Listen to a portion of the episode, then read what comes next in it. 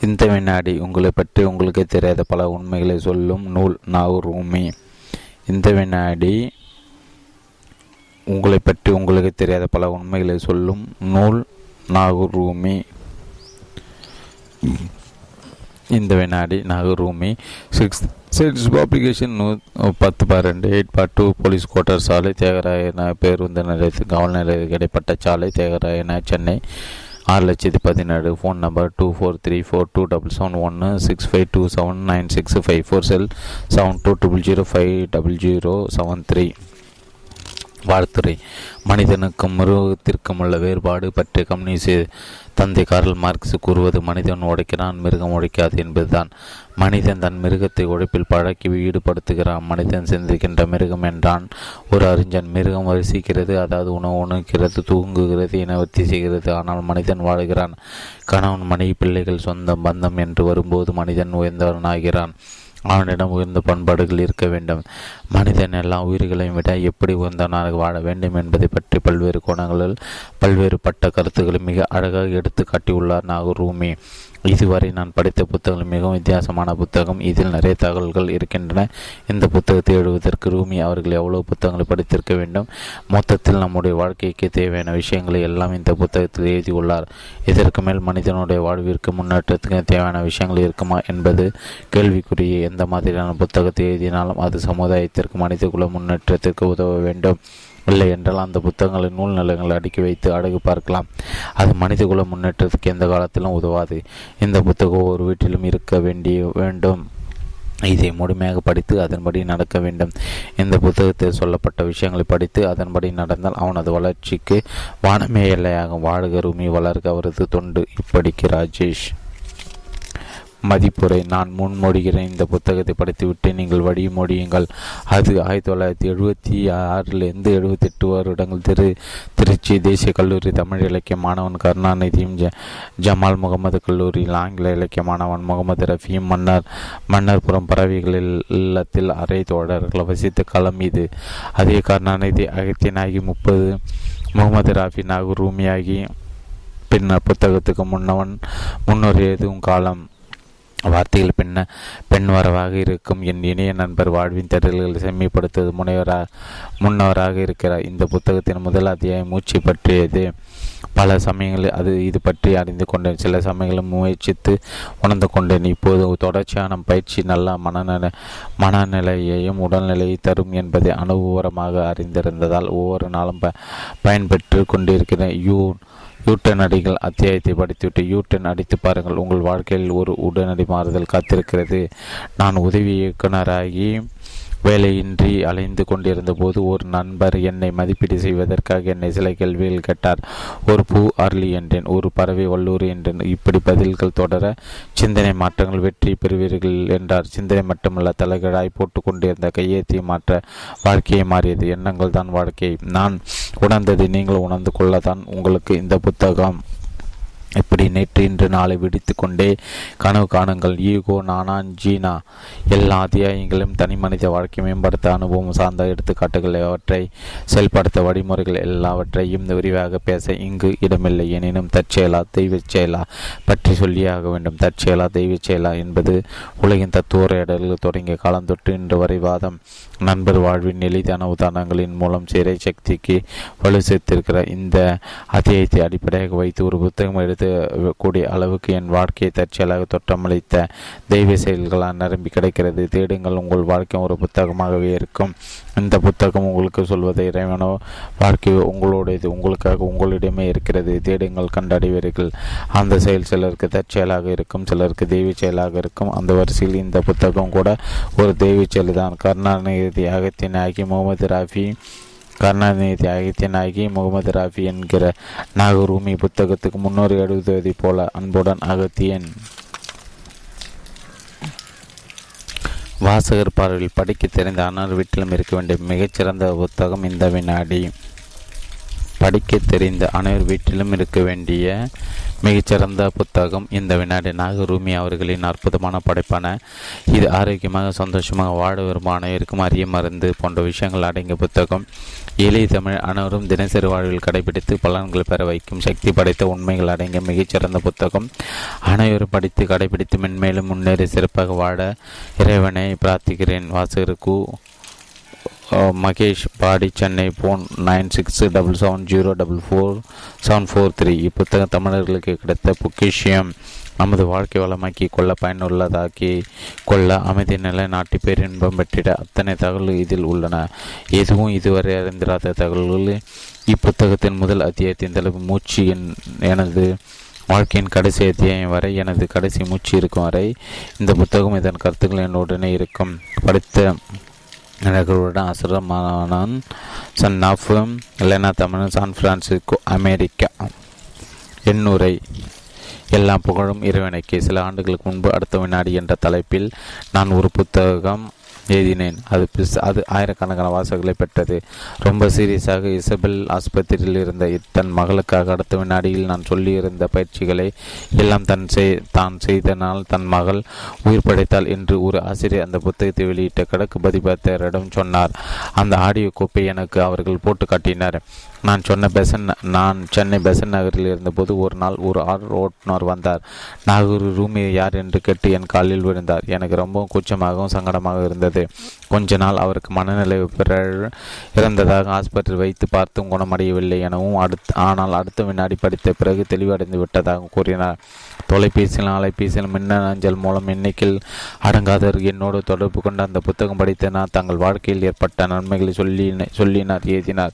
இவ்வளோ நன்மைகளையும் அந்த ஒரு புத்தகம் ஏற்படுத்தியில் வியப்பே இல்லை. காரணம் அது என் புத்தகமே அல்ல. இன்னும் சொல்ல போனால் அது யாருடைய புத்தகமும் அல்ல அது என் குருநாதர் நாகூர் அஸ்ரத் பாமா மாமா அப்துல் மகா பகாவி அவர்கள் எனக்கு வழி எடுத்து காட்டிய வழி வாழ்முறை அது. அவர்கள் பல ஆண்டுகளாக எனக்கு எடுத்து சொன்ன விஷயங்களிலிருந்து சில உண்மைகளை மட்டும் நான் அதை சொல்லி உள்ளேன் ஆங்காங்கே சில வரலாற்றினர்களுடன் நகைச்சுவை கதைகளையும் சேர்த்தது மட்டும்தான் என் பங்கு. எனவே அது என் புத்தகம் அல்ல. அது என் வாழ்க்கை. நான் வாழ்ந்து கொண்டிருக்கும் வாழ்க்கை.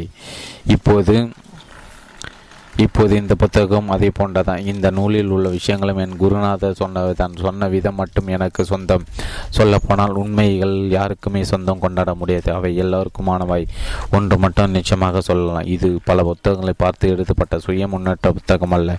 என் பாணியில் என் வாழ்க்கையை நான் உங்களுக்கு எடுத்துக்காட்ட முயற்சி இது எனவே எனக்கு என் குருவின் வழிகாட்டுதல் எப்படி பயன் கொடுத்து கொண்டிருக்கிறதோ அப்படியே உங்களுக்கு கொடுக்கும். ஆண்கள் பெண்கள் பத்து வயதான குழந்தைகள் என்று யார் வேண்டுமானால் இந்த நூலில் உள்ள பயிற்சிகளை மேற்கொள்ளலாம். முடிந்தவரை முக்கியமான அத்தியாயங்களின் முடிவிலே பயிற்சிகளை எடுத்து கொடுத்துள்ளேன். அடுத்த வினாடி நூலை நீங்கள் இதுவரை படிக்காவிட்டாலும் இதை படிக்கலாம். அதை படித்திருந்தாலும் படிக்கலாம். அதில் சொல்லப்படாத பல விஷயங்கள் இதில் சொல்லப்பட்டுள்ளன. தவிர்க்க முடியாமல் சில இடங்களில் கூறியது கூறல் இருக்கலாம் ஆனால் கூற வேண்டியது கூறிதானே ஆக வேண்டும். வெற்றி சந்தோஷம் இந்த உலகத்தில் உள்ள எல்லா மனிதர்களுடைய ஆசைகளையும் இருந்த இரண்டு வார்த்தைகளை அடக்கிவிடலாம். வெற்றியும் சந்தோஷத்தையும் நாம் அடைய வடிவதற்கு வழிகாட்ட பல நூல்கள் உள்ளன பலவிதமான உத்திகளை அவை உங்களுக்கு சொல்லிக் கொடுக்கலாம். ஆனால் நீங்கள் யார் என்று தெரிந்து கொள்வதுதான் அதற்கு தலைச்சிறந்த வழி. எனவே உங்களை பற்றி உங்களுக்கு தெரியாத உண்மைகளை இந்த நூல் உங்களுக்கு சொல்லும். படித்து பாருங்கள் எனக்கு எழுதுங்கள். இந்த நூலை அழகாக வெளியிட்ட சிக்ஸ் சென்ஸ் பதிப்பதற்கும் திரு புகழேந்தி திரு கார்த்திகேயன் ஆகியோருக்கும் மதிப்பெரு வடங்கி கௌரவித்த நடிகர் திரு சிவகுமார் திரு ராஜேஷ் அவர்களும் எனது நண்பர் இயக்குனர் அவர்களுக்கும் என் நூலுக்கு புகழாரம் சூட்டிய திரு சுவிசிவம் அவர்களுக்கும் என் நெஞ்சார்ந்த நன்றிகள். அக்டோபர் இரண்டாயிரத்தி பந்த் ஆம்பூர் நாகூர் ரூமி வலைத்தளம் W W Nagore Rumi dot com மின்னஞ்சல் ரூமின் கோர் அட் ஜிமெயில் டாட் காம் ஆசிரியர் குறிப்பு சிகரத்தை எட்ட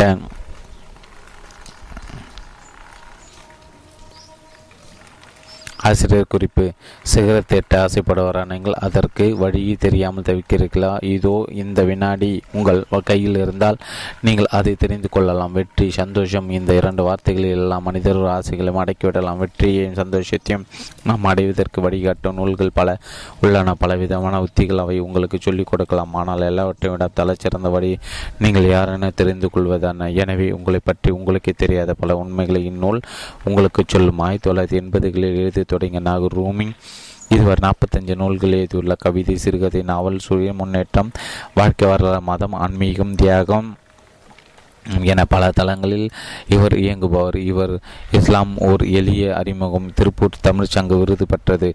இவரது இலியட் காவிய தமிழாக்கம் நல் நல்லி திசையெட்டும் விருந்தினை பெற்றது.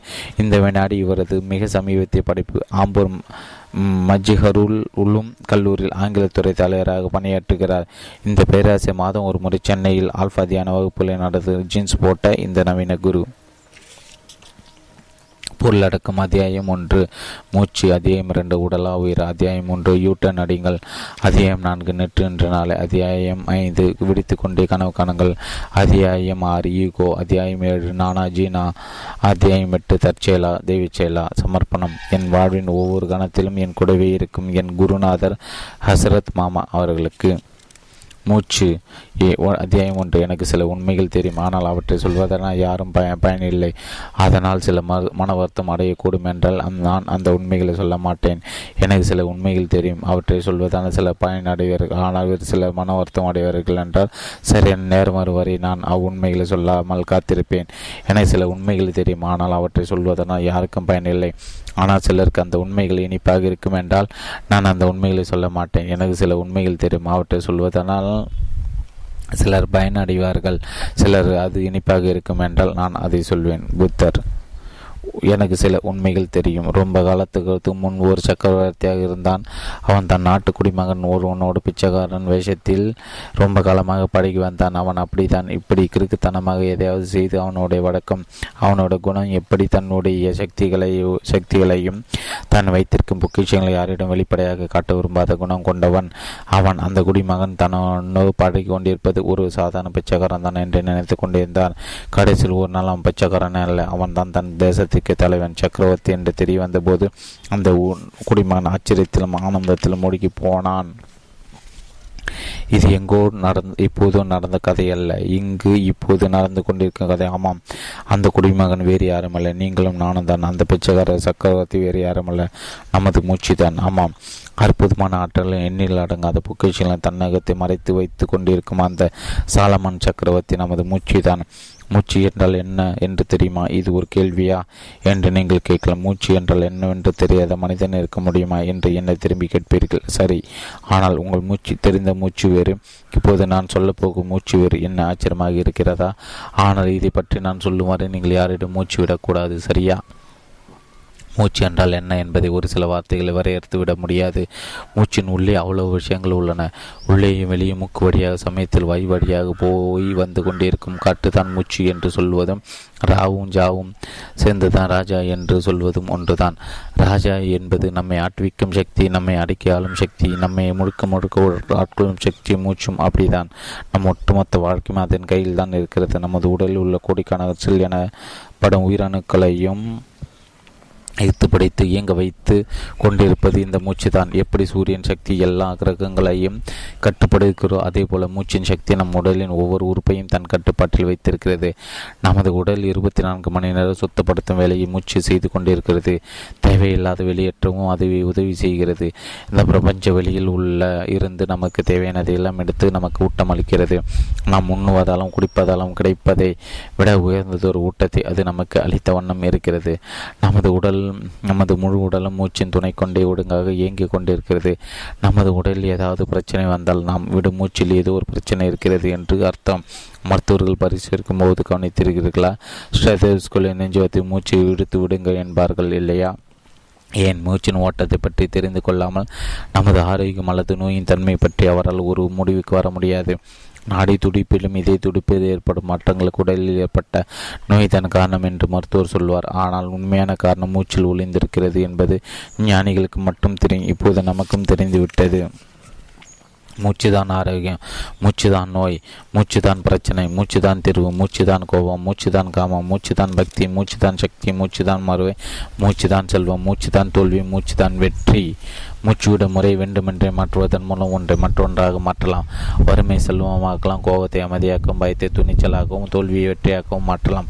ஏனெனில் மூச்சு ஒரு அற்புதம். அதை புரிந்து கொள்வதுதான் நம்மை அறிந்து கொள்வதின் முதல் பாடம். இல்லை இல்லை. தன்னை அறிந்து கொள்வதெல்லாம் எனக்கு ஆர்வமில்லை எனக்கு ஒரு வேலை வேண்டும். எனக்கு என் காதலி வேண்டும். எனக்கு பணம் வேண்டும். எனக்கு வெற்றி வேண்டும். அவ்வளவுதான் என்று சொல்கிறீர்கள். சரி. அதற்கு மூச்சு பற்றி தெரிந்து கொண்டுதான் ஆக வேண்டும். எப்படி வசதி? மூச்சு பற்றி தெரிந்து கொண்டால் தோல்விகளை வெற்றிகளாக மாற்றலாம். இல்லை என்றால் எவ்வளவு முயற்சி செய்தாலும் தொற்றுக்கொண்டே இருப்போம். அது ஆனால் என் ஏன் என்று விளங்காது. அதற்காவது மூச்சு பற்றி தெரிந்து கொள்ள புறப்படலாமா? மூச்சு பலவிதமான வேலைகளை பார்க்கிறது. ஒவ்வொரு உடல் உறுப்புகளுக்கும் தகுந்த மாதிரி அது வேலை செய்கிறது. ஒவ்வொரு உடல் உறுப்பின் மீது அதன் அதன் தாக்கம் அதன் செல்வாக்கு தனி சிறப்பு வாய்ந்தது. நம் ஒவ்வொரு இயக்கமும் மூச்சின் சக்தியால் தான் சாத்தியமாகிறது. அதே சமயம் நமது உடலின் எந்த ஒரு இயக்கத்தையும் நிறுத்தும் ஆற்றல் மூச்சுக்கே உள்ளது. நடப்பது ஓடுவது நிற்பது உட்காருவது என எல்லா இயக்கங்களும் மூச்சால் தான் சாத்தியமாகின்றன. குறிப்பாக மூளையிலும் குடல்களிலும் ஏற்படும் தொல்லைகள் எல்லாம் முறையாகவும் சரியாக மூச்சு இல்லா இல்லாததால் ஏற்படுவனாகும். சுருக்கமாக சொன்ன மனிதன் ஆரோக்கியத்தின் சாவியை மூச்சு தான் இயற்கையான ஆழமான மூச்சு பரிபூர்ண ஆரோக்கியம் தரும். ஆனால் சரியான மூச்சு நூறு பேரில் ஒருவர் கூட விடுவதில்லை என்பதுதான் நிஜம். எல்லாருமே தவறாக மூச்சு விட்டு கொண்டிருப்பதால் எல்லோருமே நிர்வாணமாக சுற்றுமூரில் கோணம் கட்டியவன் பைத்தியம் என்று மாதிரி தவறான மூச்சு சரியானதாக கருதப்படும் காலமாகிவிட்டது. நீங்கள் விடும் மூச்சு சரியான முறையில் இல்லை என்று நான் சொன்னால் என்னை நீங்கள் சந்தேகமாக பார்க்கலாம். உலகமே இப்படித்தான் மூச்சு விட்டு கொண்டிருக்கிறது. இவன் வந்து நீங்கள் மூச்சு விடும் முறை சரியில்லை என்கிறான் என்ற கோப மூச்சு என் மீது விடலாம். ஆனால் சரியாக மூச்சு விடுவது ஒரு பயிற்சி சொல்லிக் கொடுக்கும் கலை இந்திய மரபில் இருந்திருக்கிறது. ஒன்பது வயதானதும் குழந்தைகளுக்கு குறிப்பிட்ட முறையில் மூச்சு விட வேண்டும் என்ற பயிற்சி அந்த காலத்து பிராமணர்கள் சொல்லிக்கொண்டு சொல்லிக் கொடுத்து வந்தார்கள் என்கிறார். சூஃபி ஞானி ஹஸ்ரத் இனயாத் கான். நாசி வழியாக உள்ளே போய் நுரையீரல் நிரப்பி பின்பு வெளியே வரும் காற்று தான் மூச்சு என்று நாம் நினைத்து கொண்டிருக்கிறோம். ஆனால் ஞானிகள் இதை பற்றி வேறு ஒரு தளத்தில் இருந்து பேசுகிறார்கள். உண்மையை வேறு ஒரு கோணத்தில் இருந்து பார்க்கிறார்கள். மூச்சு என்பது ஒரு மரத்தின் தண்டினை போன்றது. அதற்கு பல கிளைகள் உண்டு. நுரையீரல் முழுவதும் கிளைகளாகும். உடலின் பல பாகங்களுக்கும் கிளைகள் பரவி இருப்பதாகவும் அவர்கள் பார்க்கிறார்கள். மூச்சு என்ற மரத்திற்கு உடம்பில் வேறு வேறு ஒன்று ஐந்து மையங்களும் உள்ளன. ஒவ்வொரு மையத்திலும் மூச்சு அந்த மையத்திற்கு தேவையான ஒரு சேவையை செய்கிறது. மூச்சு என்ற மரத்தின் கிளைகள் யாவும் அந்த மையங்களில் போய் இணைகின்றன. அந்த ஐந்து மையங்களின் பணிகளை சார்ந்தே மனித உயிர் இயங்குகிறது. இந்த மையங்கள் விளக்குகள் என்றால் மூச்சு தான் அவற்றின் ஒளி. ஒரு மனிதன் இயற்கையாக இயல்பாக வாழ்தல் அற்புத சக்தியில் என்று கருதப்படுவை எல்லாம் இயற்கையாகவே அவனுக்கு கைகூடும். ஆனால் இயற்கையான வாழ்வின் முதல் பாடமே சரியாக மூச்சு விட கற்றுக்கொள்வதுதான் என்கின்றன. ஞானிகள் பல பேர் பாதி மூச்சு விடுகிறார்கள். இன்னும் பல பேர் அது கூட விடுவதில்லை. சரியாக மூச்சு விட கற்றுக்கொள்வதன் மூலம் நோய்களிலிருந்து நம்மை நம்மை காப்பாற்றிக் கொள்ள முடியும். மூச்சு ஒரு குறிப்பிட்ட திசையில் போகும்போது தூக்கம் வருகிறது. மூக்கு இன்னொரு திசையில் போகும்போது களைப்பு ஏற்படுகிறது. பெரிய பாரங்களை தூக்கி வழி படைப்பு நடத்த வேண்டியவர்கள் ஒரு குறிப்பிட்ட முறையில் மூச்சு விடுவர்களாக இருக்கிறார்கள். அது அவர்களுக்கு தெரியாமல் இருக்கலாம். ஆனால் அப்படி மூச்சு விட்டால் தான் அவர்களை தொடர்ந்து பாரங்களை தூக்க முடியும். அந்த மூச்சு விடும் முறையே அவர்கள் புரிந்து கொண்டு செய்தால் பாரங்களை தூக்குவதல்லாமல் களைப்பா களைப்பில்லாமலும் அவர்களால் இருக்க முடியும். மனிதர்கள் முறைப்படி மூச்சு விடாமல் இருப்பது பல காரணங்கள் இருக்கின்றன. அவற்றில் முதன்மையான காரணம் அது பற்றி கல்வி அவர்களுக்கு கிடைக்காதான். மூச்சானது உடல் முழுக்க ஒரு மரத்தை போல் கிளை விரித்து பரவுகிறது. நாம் அம்மரத்தின் தண்டினை மட்டும் உணர்கிறோம். அதை தான் மூச்சு என்ற பெயரால் குறிப்பிடுகிறோம். அல்லது மூச்சு என்பதாக புரிந்து கொள்கிறோம். மூச்சின் கிளைகளுக்கு பெரியவர்கள் பல பெயர்களை வைத்திருக்கிறார்கள். பெரியவர்கள் என்றால் வயதில் பெரியவர்கள் அல்ல. மூச்சால் வளரும் செடியாகவே உடலை வள அவர்கள் பார்த்தார்கள். அதனால் தான் மூச்சுக்கு சமசுகிற பிராணன் உயிர் என்று பெயர். என் பிராணநாதா என்று கணவனை மனைவி அந்த காலத்து படல் படங்களில் அடிப்பது ஞாபகம் வருகிறதா? மூச்சு அடிப்படையாக கொண்டு ரொம்ப காலத்துக்கு முன்பே யோக சித்திரங்கள் எழுதப்பட்ட சூஃபி சூஃபிகள் மூச்சை நாப்ஸ் என்ற சொல்லால் குறித்தார்கள். உடல் முழுக்க உயிரையும் காந்த சக்தி மூச்சு பரப்புகிறது. உடல் ஊனம் உடலின் பாகங்கள் இருக்க வேண்டிய அளவுக்கு இல்லாமல் இருந்தால் போன்ற குறைபாடுகளுக்கு மூச்சின் ஒழுங்கின்மை தான் காரணம். மூச்சின் முக்கியத்துவத்தை விஞ்ஞானம் இப்போதுதான் கவனிக்க ஆரம்பித்திருக்கிறது. ஆனால் நம் ஆன்மீக பாரம்பரியம் எப்போது? அதை கவனித்து அதில் மூழ்கி முத்தெடுத்தது. மனிதனுக்கு ஞானம் வருவதற்கு மூச்சுக்கும் நெருங்கி தொடர்பு இருந்தது. அந்த பாரம்பரியம் புரிய புரிந்து வைத்திருந்தது. மூச்சு பயிற்சி செய்யாத ஒரு ஞானி கூட மனித உள்ள வரலாற்றில் கிடையாது என்று சொல்லிவிடலாம். அதை பற்றிய தகவல்கள் வேண்டுமானால் கிடைக்காமல் இருக்கலாம். ஆனால் ஆன்மீகத்தில் சாதனை செய்த ஞானிகள் அனைவரும் மூச்சு அடைக்க ஆண்டவர்களாகவே இருந்திருக்கிறார்கள்.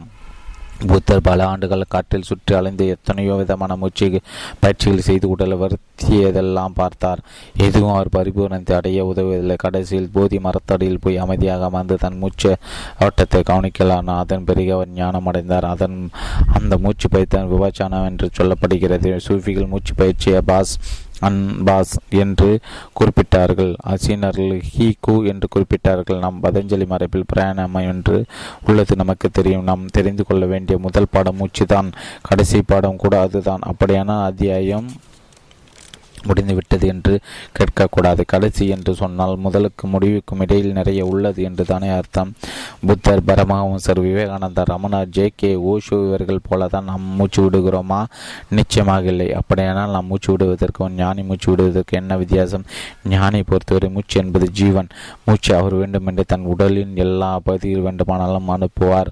அந்த இடத்துக்கு ஜீவன் ஒளி காந்த சக்தி எல்லாம் போய் சேரும். ஆனால் நாம் மூச்சு விடும்போது காற்று கூட வேண்டுமான அளவு போய் சேருமாவதில்லை மூச்சு கட்டுப்படுத்தின தூய்மைப்படுத்தின அடிமைப்படுத்தி நாம் விரும்பும் விளைவை அது தரும். ஞானிகள் அதை தான் செய்தார்கள். உடலில் மூச்சு சரியாக வேலை செய்து வைத்துவிட்டால் உடலுக்கு வெளியே பல அற்புதங்கள் நிகழ்த்த அதை பயன்படுத்தலாம். சுதியில் இல்லாத இசை கருவியில் இருந்து எப்படி இசை வெளியாகும்?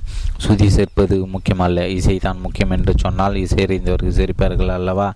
அதே போல நம் உடலில் மூச்சை எப்படி பயன்படுத்துவது என்று தெரியாமல் நம் விருப்பங்களை நிறைவேற்ற மூச்சை பயன்படுத்த முடியாது. ஆமாம் மூச்சிறைந்தால் உயிர் வாழலாம். என்பது எவ்வளவு உண்மையோ அவ்வளவு உண்மை மூச்சில் நாம் விருப்பங்களை நிறைவேற்றிக் கொள்ளலாம் என்பது.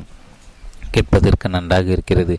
ஆனால் இது நிச்சயம் உண்மையாக இருக்காது என்று உங்களுக்கு தோன்றலாம். ஆனால் பொறுமையுடன் இந்த அத்தியாயத்தை முழுமையாக படித்தால் அது உண்மைதான் என்பது உங்களுக்கு புரிந்துவிடும். எனவே காத்திரங்கள் நிதானமாக உள்ளே செல்லுங்கள். நம்முடைய மூச்சு எப்படி இருக்கிறதோ அப்படிதான் நமது பண்பு நலன்களும் சிறப்பியல்களும் இருக்கும். ஒரு குற்றவாளி மூச்சு ஒரு நிரபராதிக்கு இருக்காது ஒரு கவிஞனின் மூச்சு ஒரு விஞ்ஞானிக்கு இருக்காது ஒரு நல்லவனை மூச்சு ஒரு கெட்டவனுக்கு இருக்காது. ஒவ்வொரு குணநலனுக்கு உணர்ச்சி நிலைகளுக்கு ஏற்ப அவர்கள் மூச்சு விடும் விதமும் மாறும் அல்லது மாறிக்கொண்டே இருக்கும். மனித மனிதனை மூச்சு ஐந்து வகையாக பிரிந்து ஐந்து திசைகளில் செல்கிறது என்றும் அந்த ஐந்து வகை மூச்சுகளையும் வானவர்கள் என்றும் வேதங்கள் குறிப்பிடுவதாக ஞானிகள் கூறினார்கள். ஒரு வானவர் மனிதனுக்கு வலது பக்கமாக இருப்பதாகவும் இன்னொரு இடது பக்கமாக இருப்பதாகவும் இன்னொருவர் முன்னாலும் இன்னொரு பின்னாலும் கடைசி வானவர் மனிதன் உள்ளே இருப்பதாக இறை தூதர்கள் குறிப்பால் உணர்த்தினார்கள் என்றும் அவர்கள் விளக்கினார்கள். இந்த இதில் ஒன்று சரியாக வேலை செய்யவில்லை என்றாலும் அது உடல் முழுக்க பிரச்சனை கொண்டு வந்துவிடும் வாய்ப்பு உள்ளது. உண்ணுதல் குடிதல் போன்ற அன்றாட அலுவல்கள் அனைத்திலுமே இந்த ஐந்துமே சரியாக வேலை செய்ய வேண்டி இருக்கிறது முதல் வகை மூச்சு மரத்தின் தண்டு மாதிரியானது. இதை இதான் நம் மூக்கின் வழியாக உணர்கிறோம். இந்த மூச்சு தூய்மைப்படுத்தி மேம்படுத்துவதன் மூலம் மற்ற வகை மூச்சுகள் உருவாக்கப்படுகின்றன. நமது உடலில் உள்ள உயிரணுக்கள் யாவை? அவைகளுக்கு போய் சேரும் மூச்சின் அளவுக்கு ஏற்ப ஒரு வித தாளகதியுடன் இயங்கி கொண்டிருக்கும் மூச்சு சரியான அளவில் அவைகளுக்கு போய் சேராவிட்டால் அந்த அணு கும்பல் இயக்கமின்றி கிடைக்கும். பொதுவாக ஒரு சராசரி மனிதன் உயிரணுக்களுக்கு போதிய அளவு மூச்சு போய் சேருவதில்லை என்பதுதான் நிஜம். என் இயற்கையாக மூச்சு விடும்போது போய் சேர வேண்டிய பகுதிகளுக்கு போய் சேர வேண்டிய அளவுக்கு போய் சேர வேண்டியதான என்ற கேள்வி எழலாம். போய் சேராததற்கு காரணம் நாம் வாழும் முறைதான். நாம் எப்படி வாழ்கிறோம்? செயற்கையாக வாழ்ந்து கொண்டிருக்கிறோம். நாம் மின்னல் அடிக்கும் போதெல்லாம் ஒருவன் சிரித்து கொண்டானாம் ஏன்? என்று கேட்டதுக்கு என்னை யாரோ போட்டோ பிடிக்கிறார்கள் என்று பதில் சொன்னானாம். இயற்கைக்கும் செயற்கைக்கும் வித்தியாசமே தெரியாமல் வாழ்ந்து கொண்டிருக்கிறோம் நாம். இயற்கையான வாழ்வை நாம் தவற விட்டு விட்டோம் இல்லையெனில் தியான முறைகளை உருவாக்கி இருக்க வேண்டிய அவசியமே ஏற்பட்டிருக்காது தவற விட்டதெல்லாம் மறுபடியும் அடைய பொருட்டு தான் பல வகைப்பட்ட தியான முறைகள் உருவாக்கப்பட்டன. நாம் இயற்கையாக வாழவில்லை என்பதை தான் அவை காட்டுகின்றன. தன் வசிக்கும் வீட்டில் ஏற்பட போக்கும் நோய் அல்லது மரணம் பற்றிய நாய் பூனை குதிரை மிருகங்கள் உள்ளுணர்வை அறிந்து கொள்கின்றன. ஏனெனில் அவைகள் இயற்கை இயற்கையாக வாடுகின்றன மனம் என்ற ஒன்று அவைகளுக்கு இல்லை என்று விஞ்ஞான கூறியது ஆனால் மனமற்ற அவைகளுக்கு இருக்கும் திறன் படைப்பினங்களிலே மிகச்சிறந்த படைப்பு என்று கருதப்படும். மனிதனுக்கு ஏன் இல்லை என்று சிந்திக்க வேண்டும். ஆனால் மனிதனோடு ஏற்படும் தொடர்பால் மிருகங்களின் இயற்கையான வாழ்வுக்கு கூட குந்தகம் ஏற்பட்டு விடுகிறது என்பது உண்மைதான். ஒரு மைல் மைல் தூரத்தில் இருக்கும் தனக்கான உணவை ஒரு நல்ல பாம்பால் தன்னை நோக்கி கவர்ந்திருக்க முடியும். ஆனால் மனிதன் தனது அன்றாட உணவுக்கு எவ்வளோ அல்லாட வேண்டியிருக்கிறது? சுருக்கமாக சொன்னால் மனிதன் தன் செயற்கான வாழ்முறையினால் இயற்கையாகவே அவனுக்கு கொடுக்கப்பட்ட சில தகுதிகளின் கதவுகளை அவன் மூடிவிடுகிறான். ஒரு முழுமையற்ற வாழ்க்கையை வாழ்ந்து முடிக்கிறான். தன் உண்மையான தகுதியில் பற்றி அறிவி பெறாமலே முடிந்தும் போகிறான். ஆனால் எல்லா ஞானவனங்க மூச்சில் கையில் எடுத்து கொண்டார்கள் அதன் மூலமாக அவருக்குள்ளே இருந்த ஒவ்வொரு உயிரணுவையும் ஒவ்வொரு மையத்தையும் வழிபடைய வைத்தார்கள். அந்த மையங்களுக்கு மூச்சு போய் சேர்ந்த உடனே அவைகளை அதிர்வுகள் ஏற்படுகின்றன. தங்கள் வேலைகளை மையங்கள் செய்ய ஆரம்பித்து விடுகின்றன. எனவே மூச்சு பயிற்சி செய் பயிற்சி என்பது கடிகாரத்தை சாய் கொடுப்பது மாதிரி ஒரு முறை கொடுத்து விட்டால் போதும். இருபத்தி நான்கு மணி நேரமும் சரியாக வேலை செய்து கொண்டிருக்கும். முதுகு தண்டு வழியாக தொடங்கி மூச்சை சுற்றி வருகிறது. தன் வாளை விடுங்கும் பாம்பு போல முன்னோர்கள் இதை கற்பனை செய்து வைத்துள்ளார்கள் அதை சர்ப்பம் என்றும் குண்டலின் என்றும் சொன்னார்கள். எனவே குண்டலின் என்றாலே மூச்சின் செல் தடம் மூச்சு பயணிக்கும் பாதை என்றுதான் அர்த்தம். அது ஒரு குறியீட்டு பெயர். மூச்சு மூச்சு அதன் அளவில் தூய்மையானது. தான் ஆனால் அது செல்லும் பாதை தூய்மையானதாக இல்லாவிட்டால் அதுவும் அசுத்தமடைந்து விடுகிறது. மனித உடல் தான் சர்ப்பம். அல்லது குண்டலினி இந்த சர்ப்பத்தை அல்லது குண்டலினி தூய்மையானதாக கை வைக்க ஞானிகள் இரண்டு வழிகளை சொல்லியிருக்கிறார்கள். ஒன்று முறைப்படி தண்ணீரால் உடலை சுத்தம் செய்தல். இரண்டு குறிப்பிட்ட கதியில் மூச்சு விடுதல். முறைப்படி மூச்சு விடுதலின் இம்மை மறுமை ஆகிய இரண்டு உலகங்களின் ரகசியங்களும் அடங்கியிருக்கின்றன. மூச்சு கண்ணா பின்னாவென விடக்கூடாது. ஏதாவது ஒரு குறிப்பிட்ட தாலுக்கு பாதியில் விட வேண்டும். ஒரு பாடல் கண்ட தாள மாதிரி பட பாடுதல் என்று தமிழ் மரபு கூறுவது தெரியும் தானே? தலகதியோடு மூச்சுவிட கற்றுக்கொள்ளுதலையும் இடையிசை பட வாழுதல் என்று சொல்லலாம். மூச்சின் தலகதி மிகவும் முக்கியமானது. முழு உடலின் இயக்கமும் அதை சார்ந்தே உள்ளது. தலகதி என்பது மூச்சுக்கு மட்டுமல்ல இந்த பிரபஞ்ச இயக்கத்துக்கு அடிப்படையானது. இரவு பகல் சூரியன் சுற்றி பூமி பூமியை சுற்றி சந்திரன். சில பூக்கள் பகலில் பூப்பது சில பூக்கள் இரவில் பூப்பது. பகலில் பூக்கள் பூக்கும் வண்ணமயமாக இருப்பது இரவில் பூக்கும் பூக்கள் வெள்ளையாக இருப்பது பெண்கள் பூப்படைவது கற்பம் தரிப்பது குழந்தை பெறுவது எல்லாவற்றுக்குமே இந்த லயம் தாளம் இசை இருப்பதை உன்னிப்பாக கவனித்தால் உணர்ந்து கொள்ளலாம். ஆண்கள் கருத்திருப்பதில்லை பெண்களுக்கு தாடி வளருவதில்லை இயற்கையில் இருக்கும் இந்த தாளம் என்றுமே மாறுவதில்லை. மூச்சுக்கும் இதே இதுதான் தாளகதி சீராக இல்லாமல் மாறுபோது ஆரோக்கியம் கெடுகிறது. இந்த தாளகதி இயற்கையானது. யாரும் நமக்கு இதை சொல்லி தர தேவையில்லை. மீன்கள் நீந்துவதற்கும் பறவைகள் பறப்பதற்கும் காரணம் இந்த தாளகதி தான். ஆனால் இயற்கையின் அந் இந்த லயத்து மிருகங்களும் பறவைகளும் சரியாக கடைபிடிக்கும் போது மனிதன் மட்டும் அதை மறந்து விடுகிறான். ஒரு மனிதனுடைய வேலை நேர்த்தியாகவும் சமநிலையோடும் இருக்கும்போது அதில் அந்த லயம் இருக்கிறது. ஆனால் கவலை குழப்பம் பயம் கோபம் காமம் பிரச்சனைகள் போன்றவற்றால் சமநிலை இழந்து விடும்போது அந்த லயம் தவறிவிடுகிறது. அவன் வாழ்க்கையின் தாளம் தவறிவிட்டது. அவன் மூச்சு பிரதிபலிக்கிறது. மூச்சு இரண்டு வகையாக இருக்கிறது. ஒன்று அடர்த்தியானது. இந்த வகை மூச்சு விடுவது கொஞ்சம் கடினம். அதற்கு முறையான பயிற்சி தேவை. அப்படி விடும்போது அது கொஞ்சம் சப்தத்தோடு வெளிவரும் சில யோகா பயிற்சியில் இவ்வகை மூச்சு பயன்படுத்தப்படுகிறது.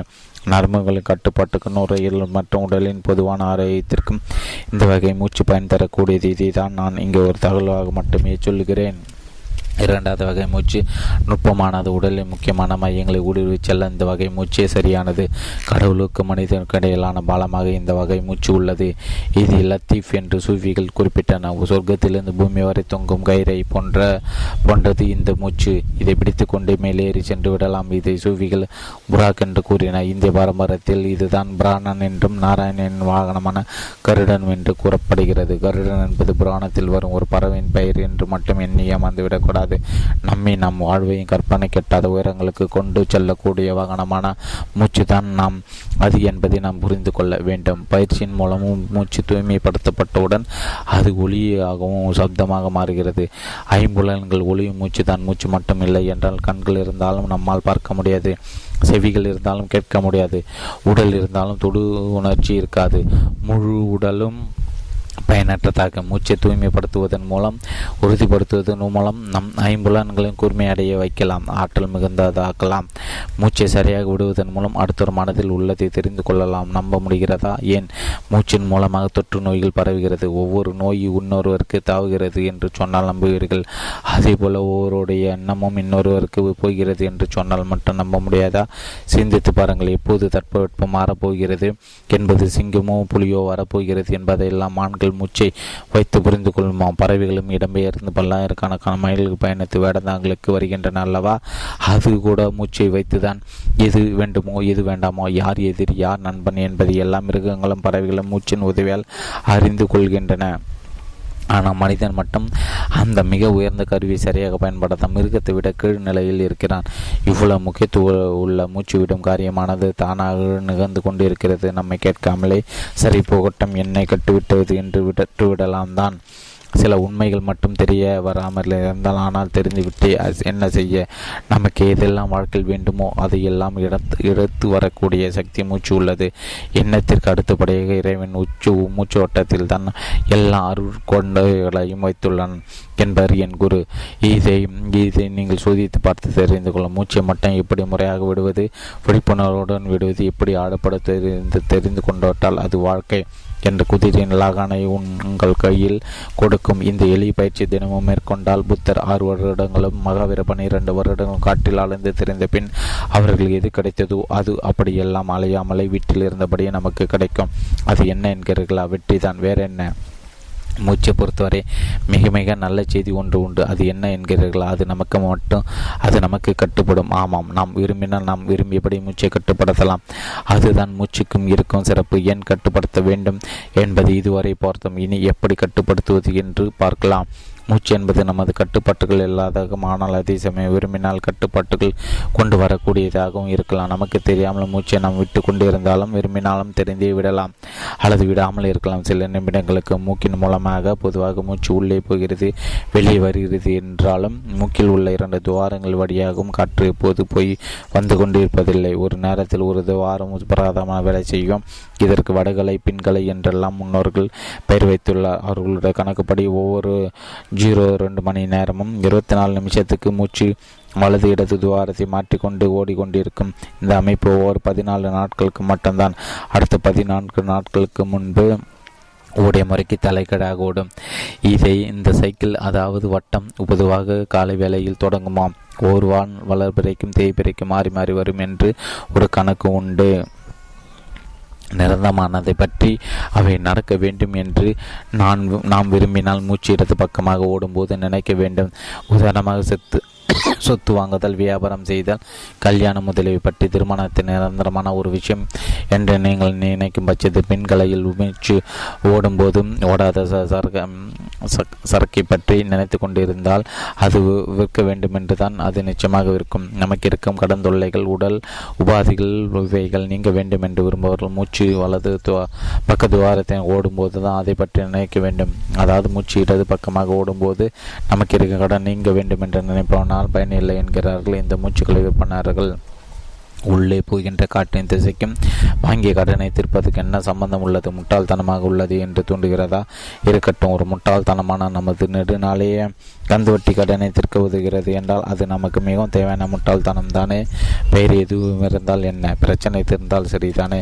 கடவுள் நம்புவதை கூட முட்டாள்தனம் என்று சிலர்கள் சொல்கிறார் அதற்காக அந்த அற்புதமான முட்டாள்தனத்தை நாம் விட்டுவிட்டோமா என்ன இன்னும் வேக வேகமாக வேகத்தோடு தானே செய்கிறோம். நம்மை நன்மை பயக்கும் ஒரு முட்டாள்தனம் எப்படி முட்டாள்தனமாக இருக்க முடியும்? மூச்சு என்பது வெறும் காற்று அல்ல அது இறைவனின் அருக்கொடை. அது ஒரு பெரும் அற்புத ஆற்றல். இதெல்லாம் சொல்வது என்ன? முதலில் நம்மிடம் உள்ள பொக்கிஷங்கள் என்ன என்பதை பற்றிய அறிவே கொஞ்சம் கூட இல்லாமல் நாம் வாழ்ந்து கொண்டு இருக்கிறோம் என்பதுதான். நம்முடைய மூச்சு பற்றி அடுத்து நாம் தெரிந்து கொள்ள வேண்டிய முக்கியமான விஷயம் அதன் ஃப்ரீக்குவன்சி நமது மூச்சோட்டம் எப்படி நிகழ்கிறது. ஆழமாக குறைந்த நீளமாகவா அடிக்கடி சரியா என்று தெரிந்து கொள்ள வேண்டும். நாம் உணர்ச்சி வசம் போடும்போது அந்த உணர்ச்சிக்கு ஏற்றவாறு மூச்சின் விகிதாச்சாரம் ஓடும் விதமும் மாறுபடுகிறது. நான் செல்லமாக குபித்து கொள்ளும்போது பயங்கரமாக நர பல்லை கடித்து அல்லது கட் கட்டி கோபப்படும் போது கடன் கொடுத்தவன் பார்த்து விடுவானா என்று பயப்படும் போது உயிர் போய்விடுமா என்று பயப்படும் போது காதல் வாய்ப்படும் போது ஒரு பெண்ணோடு இணையும் போது தொற்று விடுவோமா என்று நினைக்கும் போது வென்று விடுவோம் என்ற நம்பிக்கை கொள்ளும் போது இப்படி பல்வேறு உணர்ச்சி நிலைகள் நம்முடைய மூச்சோட்டத்தை கவனித்தால் ஒரு உண்மை தெரியும். இந்த எல்லா சூழ்நிலைகளும் மூச்சோட்டம் ஒரு மாதிரியாக இருப்பதில்லை. அந்தந்த உணர்ச்சிகளுக்கு தகுந்தபடி கூடுதலாக குறைவாக ஆழமாகவோ அல்லது ஆழமற்றோ ஓடுகிறது. சரி இதை தெரிந்து கொள்வதால் என்ன பயன் என்கிறீர்களா? மிக முக்கியமான பயன் உள்ளது. உதாரணமாக பயப்படும் போது கவனித்தால் இதயம் வேகமாக துடிக்கும் ஓடி வந்தது போல சீக்கிரம் சீக்கிரமாக மூச்சு வரும். அதே நேரத்தில் வேண்டுமென்றே மூச்சு ஓடும் ஸ்டைலை மாற்றினால் பயம் போய்விடும். ஒரு பயம் வரும்போது நிலமாக ஒரு நாலஞ்சு மூச்சு இழுத்து விட்டால் தெரியும் பயம் எப்படி பறந்து போகிறது என்று. பக்தியில் உள்ள மூச்சோட்டத்தை செக்ஸில் கொண்டு வந்தால் கூட புனிதமாகிவிடும். பொதுவாக நாம் மூச்சு மூன்று விதமாக இருக்கிறது. ஒன்று மெதுவான மூச்சு மிதமான மூச்சு விரைவான மூச்சு. மெதுவானது என்றால் நிதானமான ஆழமான நீண்ட மூச்சு என்று பொருள் தியானம் செய்யும் போது ஆக்கப்பூர்வமாக எதையும் செய்யும் போது ஆரோக்கியமாக வாழ விரும்பும் போது இந்த மாதிரியான மூச்சு தான் விட வேண்டும். இது பரிபூர்ண மூச்சு. இந்த வகை மூச்சு தான் லயம் தாளம் இருக்கும். இதை தான் நம் முயற்சி முயற்சி பயிற்சி மூலம் கற்றுக்கொள்ள போகிறோம். மிதமான மூச்சு இது ஒரு காரியத்தை தொடர்ந்து செய்வதற்கு பயப்படும். மூச்சு விரைவான மூச்சு வேகமாக ஒரு காரியம் செய்வதற்கு இந்த மூச்சு பயப்படும். உதாரணமாக ஓட வேண்டும் அல்லது நீந்த வேண்டும் என்றால் இந்த மூச்சு தான் வரும்.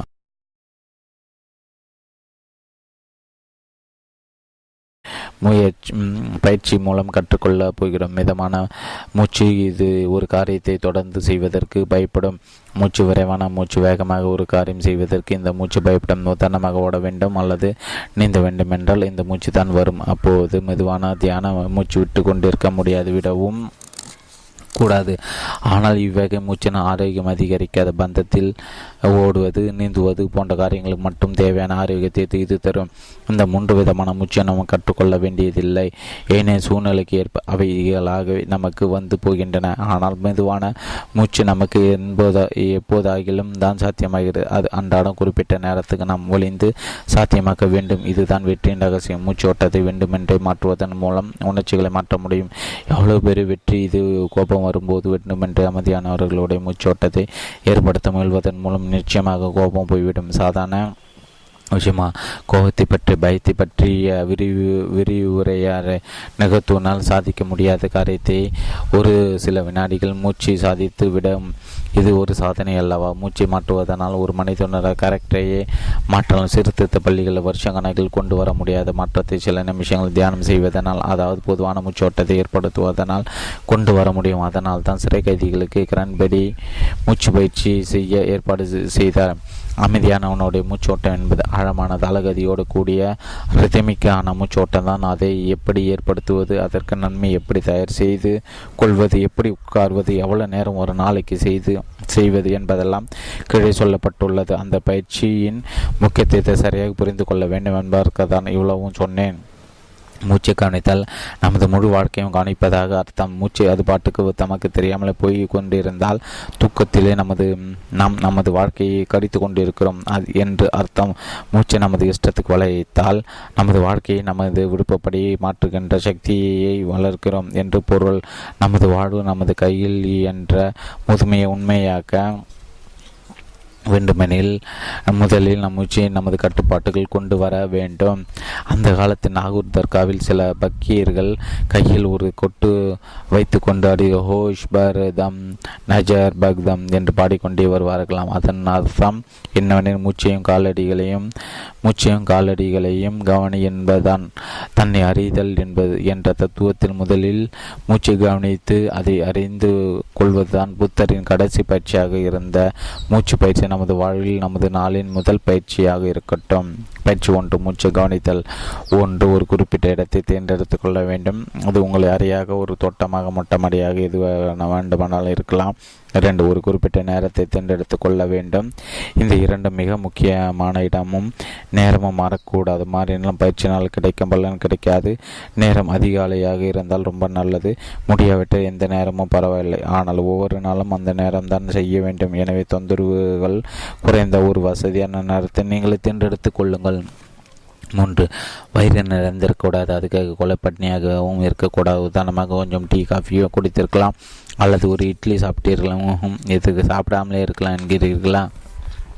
நான்கு. முகம் கை கால்களை மூன்று முறை சுத்தமான நீரில் கழுவி துடைத்து கொள்ள வேண்டும். ஏன் மூன்று முறை? நான்கு முறை. கழுவினால் தப்பா என்று கேட்கலாம். நான்கு முறை என்ன? நாற்பது முறை கூட கழுவலாம். ஆனால் ஒவ்வொரு நாளும் நாற்பது முறை கழுவ வேண்டும். ஓ ஓகேவா? ஐந்து. அணிந்திருக்கும் உடை இறுக்கமாக இருக்கக்கூட ஆறு ஒரு மெத்தையோ அல்லது மெத்தை மாதிரியான அமைப்பின் மீது கால்களை சமணம் போட்டு முதுகு தண்டு நேராக இருக்குமாறு நிமிர்ந்து உட்கார்ந்து கொள்ள வேண்டும். எதிலும் செய்யக்கூடாது ஏழு உடலை அசைக்க கூட பயிற்சியின் போது அதுவாக அசைந்தால் பரவாயில்லை. எட்டு கண்களை மெல்ல மூடிக்கொள்ள வேண்டும். ஒன்பது சில வினாடிகள் எதுவும் செய்யாமல் சும்மா இருக்க வேண்டும். அல்லது அந்த இடத்தில் கேட்கும் சப்தங்களை கவனித்துக் கொண்டிருக்கலாம். பத்து மெதுவாக நிதானமாக ஆழமாக மூச்சை முக்கால் உள்ளே இருக்க வேண்டும். அது உள்ளே போவதை கவனிக்க வேண்டும். உள்ளே மூச்சு அதுவாக சில வினாடிகள் உள்ளே இருக்கும். நீங்களாக உள்ள கட்டாயமாக அதன் அதை உள்ளே நிறுத்தி வைக்க வேண்டாம். இயல்பாக இருக்கும் விட்டா இருக்கும் வரை விட்டால் போதும். பதினொன்று பின் வெளிவரும் மூச்சு நிதானமாக ஆழமாக கவனித்து வெளியே விட வேண்டும். மூச்சை உள்ளே எடுக்கும் போதும் வயிற்று பகுதியும் மார்பு பகுதியும் மார்பு பகுதியும் பருக்கும். இது இயற்கைதான். அப்போது வேண்டுமென்ற வயிற்று பகுதியை மட்டும் உள்ளே எடுத்தால் இன்னும் நீளமான மூச்சு விட முடியும். இப்படியும் செய்யலாம். பதின பனிரெண்டு. உள்ளே போகும் மூச்சையும் வெளியே வந்த மூச்சையும் சேர்த்து ஒன்று என்று மனதால் எண்ணிக்கொள்ள வேண்டும். பதிமூன்று. இவ்விதமாக நாற்பது அல்லது ஐம்பது மூச்சுகளை விட இதுதான் முதல் பயிற்சி. செய்ய தொடங்கும் முதன் மணி பார்த்து பார்த்து கொண்டு துவங்கலாம். செய்து முடித்த பின்பு மணி பார்க்கும்போது குறைந்த கால் மணி நேரம் ஆகியிருக்க வேண்டும். இல்லைன்னு மூச்சின் அளவை கொஞ்சம் அதிகரித்து கொள்ள வேண்டும். எத்தனை நாளைக்கு செய்ய வேண்டும் என்ற கேள்வி எழுமான அதற்கு ஒரு எத்தனை நாளைக்கு நீங்கள் சாப்பிட வேண்டும்? தொடர்ந்து நான்கு மாதங்கள் செய்து பழகிவிட்டால் இது பழக்கங்கள் இது பழக்கமாகிவிடும். பயிற்சி இரண்டு மூச்சு ஊஞ்சல். இந்த பயிற்சிக்கு பிக்கர் என்று பெயர். இதற்கு மேலே சொன்னது போல தான் செய்ய வேண்டும். ஒரே ஒரு வித்தியாசம் உண்டு. நீங்கள் நிதானமாக மூச்சை கவனித்து உள்ளே எடுக்கவும் கவனித்து வெளியே விடவும் போது மூச்சு ஒரு ஊஞ்சல் மாதிரி தொற்றில் மாதிரி முன்னும் பின்னும் தாள கதில் போய் வந்து கொண்டிருக்கிறது. ஆனால் ஊசலில் யாரும் இல்லை. வெறும் ஊஞ்சல் அது. தூளியில் ஒரு குழந்தை போட்டு தாளாட்டி ஆட்டினால் நன்றாக இருக்கும் அல்லவா? அதை தான் நாம் இந்த பயிற்சியில் செய்ய இருக்கிறோம். மூச்சு பயிற்சியின் கிளைகள் நம் உடலின் கோடிக்கணக்கான செல்களுக்கு நாடி நரம்புகளுக்கும் பரவி செல்கிறது என்று ஏற்கனவே பார்த்தோம். ஒரு மூச்சை நாம் ஒழுங்காக எடுத்து விட்டோம் என்றால் அது நம் நுரையில் பைக்கை எல்லாம் நிரப்புவதோடு நமது இரத்த நலங்கள் அனைத்திலும் ஓடி கலைக்கிறது. நம்ம ரத்தத்தை தூய்மைப்படுத்துகிறது. நம் உடலில் உள்ள ஒவ்வொரு அணுவுக்கும் ஆக்சிஜன் அனுப்புகிறது. ஆனால் அந்த வெறும் தொட்டில் ஒரு அழகான குழந்தையும் போட்டு அனுப்பினால் ஆமாம் நம் எண்ணங்கள் நம் ஆசைகள் அவைகள் தான் குழந்தைகள். ஏதாவது ஒரு எண்ணத்தை எடுத்துக்கொள்ளுங்கள் அது நிறைவேறாத ஆசையாக இருக்கட்டும். நீங்கள் ஒரு மாணவனாக இருந்தால் எல்லா தேர்வுகளும் பாஸ் ஆவதாக நினைத்துக் கொள்ளலாம். அல்லது அதிக மதிப்பெண்கள் வாழ்வதாக நினைத்துக் கொள்ளலாம். நீங்கள் ஒரு விளையாட்டு வீரன் அல்லது வீராங்கனையாக இருந்தால் நீங்கள் தங்க பதக்கம் பெறுவதாக எண்ணலாம்.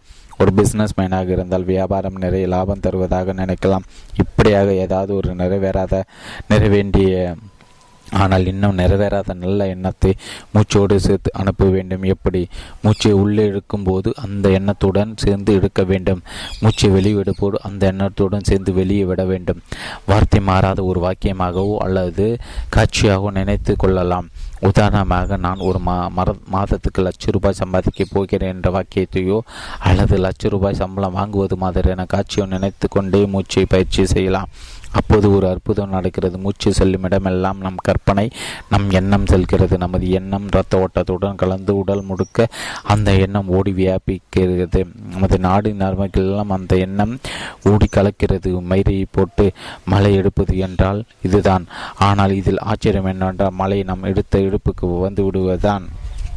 எப்போது ஒரு எண்ணம் நம் மனதில் மட்டும் அடிப்பட்டு கிடைக்காமல் நம் உடல் முடுக்க வியாபித்து பரவிடுகிறதோ அப்போது அது ராட்சச பலம் வந்து விடுகிறது. நமது எண்ணம் நிறைவேறுவதற்கான வாய்ப்புகள் வழியில் விரைவிலே தோன்ற ஆரம்பித்து விடுகின்றன. மூச்சுதான் வாழ்வு என்றால் மூச்சுதான் உயிர் என்று மட்டும் அர்த்தமல்ல. மூச்சுதான் எல்லாம் நம் கனவுகள் நிறைவேறுவது. மூச்சால் தான் தோல்விக்கான மூச்சை தொடர்ந்து விட்டு கொண்டிருப்பதால் தான் நாம் தொற்று கொண்டிருக்கிறோம். இனிமேலாவது வெற்றிக்கான மூச்சை பரிபூர்ண பூச்சை முறையான மூச்சை தாளகதியோடு இயங்கும் கவனிக்க கவனிக்கப்பட்ட மூச்சை விடுவதன் மூலம் வெற்றி வெறு பெறுவோம் பெறுவோமாக. எனவே மூச்சு தான் முதல் பாடம் மூச்சுதான் முடிவான பாடமும் கூட. என்றாலும் மூச்சோடு நாம் மூடி முடித்து கொள்ளப் போவதில்லை. மூச்சுக்கு உறுந்துணையாக நிற்கும் பல விஷயங்களை பற்றி பேசத்தான் போகிறோம். ஆனால் முதல் பாடம் புரிந்தால்தான் அடுத்த பாடங்கள் புரியும். எனவே ஒன்றுக்கு பத்து முறை இந்த அத்தியாயத்தை நிதானமாக படித்துக் கொள்ளுங்கள். எதிலும் அவசரம் கூடாது. பதட்டிகாரம் நிச்சயம் சிதறிதான் போகும். ஏனெனில் பதறும் போது அவசரம் போடும் போது நமக்கு ஓடும் மூச்சின் தோல்வியின் மூச்சு. எல்லாவற்றுக்கும் உரிய காலம் ஒன்று உண்டு. சென்னையின் சாலைகள் ஹெல்மெட் போட்டு கொண்டு பைக் ஓட்டி கொண்டு போகும்போது திடீரென்று நடுமண்டையில் அரித்தால் நீங்கள் ஒரு ஞானியாக இருந்தாலும் உடனே சொரிந்து கொள்ள முடியாது. பைக்கை நிறுத்தி ஓரம் கட்டி விட்டு ஹெல்மெட் கட்டினால் தான் காரியம் நடக்கும். அதற்குள் அரிப்பு நின்று போயிருக்கலாம் அல்லது அதிகமாகி இருக்கலாம் எல்லாவற்றுக்கும் அவசர கால அவகாசம் தேவை. மூச்சு பயிற்சி பழக்கமாவதற்கு இப்படிதான் கேளுங்கள் கேளுங்கள் கேட்டுக்கொண்டே இருங்க என்ற விளம்பரத்தை போல மூச்சு பயிற்சி செய்யுங்க செய்யுங்க செஞ்சுக்கிட்டே இருங்க என்று வெற்றி வரும் வரை வந்த பிறகு நிறுத்தி விடலாமா? அதுதான் முடியாது. நமக்கு நமக்கு என்ன ஒரே ஆசை தானா இருக்கிறது மூச்சு இருக்கும் வரை ஆசைகள் இருக்கும். ஆசைகள் இருக்கும் வரை மூச்சு பயன்படுத்தி கொண்டே இருக்கலாம். இந்த பயிற்சியிலும் மூச்சிலும் நீண்ட ஆயிலும் நிறைந்த ஆரோக்கியம் உபரியாக கிடைக்கும். நான் ரெடி நீங்கள் ரெடியா உடலா உயிரா?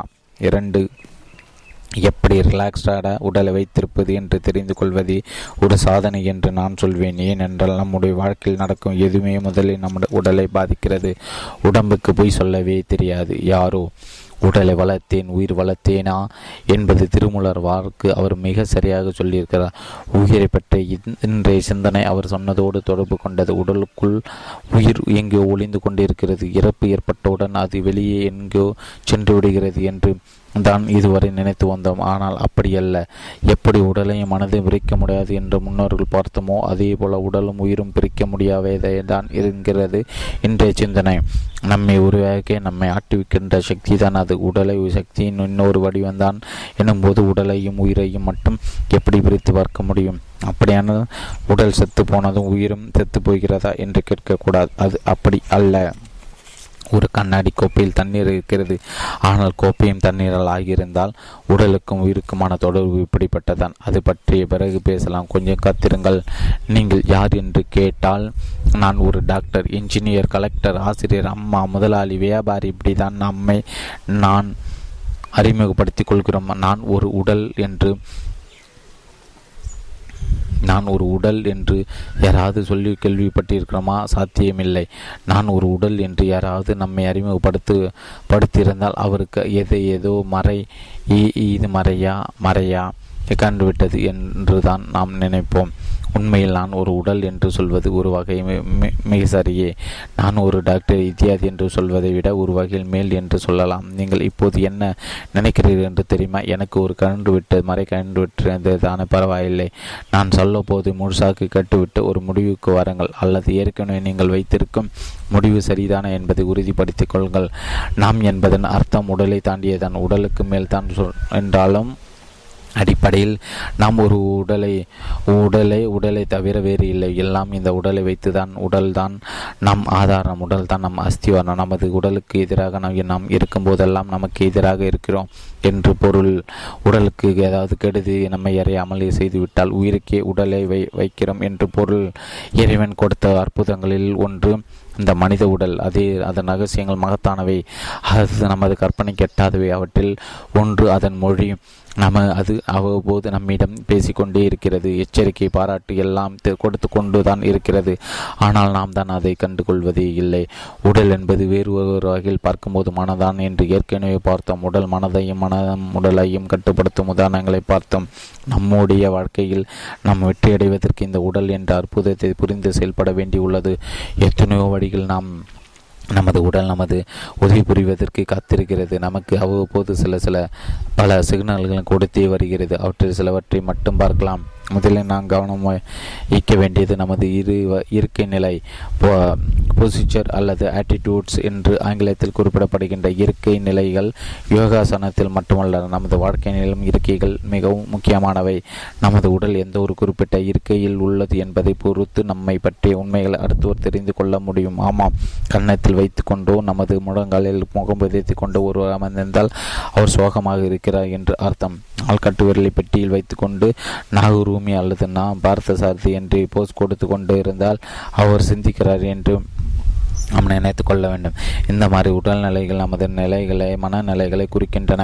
தலையை போட்டு பிரண்டி கொண்டே இருக்கிறீர்கள் என்றால் குழப்பத்தில் இருக்கிறீர்கள் என்று அர்த்தம். விஷ்ணு படத்திற்கும் காட்சி பார்த்திருக்கலாம் போட்டோவில் அல்லது ஓவியத்தில். அவர் பார்க்கடலில் ஆதிசேஷன் பாம்பின் மீது படுத்திருப்பார் ஒரு முறை கிருபானந்தர் வாரிய சிஷிய மங்கிற்கரசி அந்த படுக்கை நிலைக்கு அழகான வேக்கினம் சொன்னார். அட சரிதானே என்று எனக்கும் அப்போதுதான் பட்டது. அலைகளற்ற அமைதியான கடல் அதாவது தண்ணீர் படுத்திருக்கும் இடத்திற்கு கீழே ஒரு அருவி ஓடினால் இப்படி இருக்கும் குற்றாலம் கொடைக்கானல் போன்ற ஊர்களுக்கு பஸ்ஸில் மேலே ஏறும்போது சில இடங்களில் பஸ் போகும் சாலைக்கு நேர்க்க நிலைகள் குட்டி அருவிகள் கொட்டி கொண்டிருக்கும். அவ்விடங்களை பஸ் கடக்கும் போது ஜிலு ஜிலு வென்றிருக்கும் உங்களுக்கும் இந்த அனுபவம் ஏற்பட்டிருக்கலாம்.